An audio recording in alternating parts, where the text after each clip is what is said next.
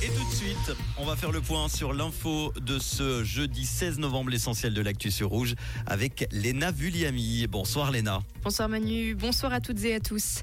La visite d'Emmanuel Macron à l'UNIL a créé des tensions ce matin. Quelques 200 personnes se sont réunies sur le campus universitaire de Lausanne pour manifester contre la venue du président français.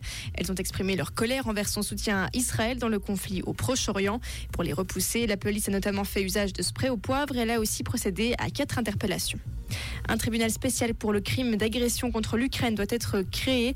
La Suisse s'y est engagée aujourd'hui lors d'une réunion à Berlin. Elle a intégré le groupe de base des pays qui soutiennent une telle mise en place.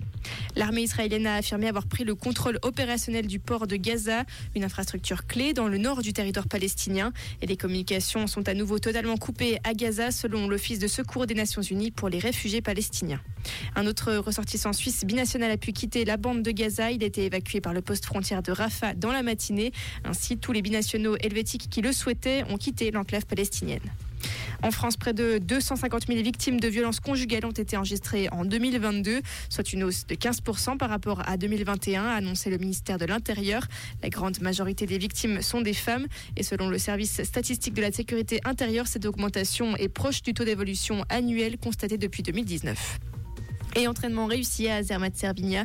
Les organisateurs des descentes féminines peuvent envisager la première course sur la Grande Becca avec plus de confiance. Les Autrichiennes ont fait fort avec la victoire de Christina Hager et deux de ses compatriotes dans le top 4.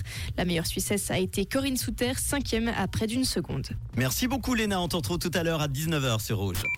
Comprendre ce qui se passe en Suisse romande et dans le monde, c'est aussi sur Rouge. Rouge La météo pour demain, avec tout d'abord la limite plus neige qui va s'abaisser vers 1000 mètres en, cours de la nuit prochaine. Demain vendredi, ça sera très nuageux avec des précipitations intermittentes sur le plateau et le Jura. Elles seront quasi continues dans les préalpes en vallée. La limite plus neige restera vers 1000 mètres. On pourra avoir quelques éclaircies sur le plateau, en particulier au pied sud du Jura. Côté température, il fera frais 6 degrés au petit matin, 4 en vallée, maximum 9 l'après-midi. En montagne, la température à 2000 mètres sera de moins 5 degrés avec 20 à 30 cm de neige fraîche au-dessus de 1300 mètres.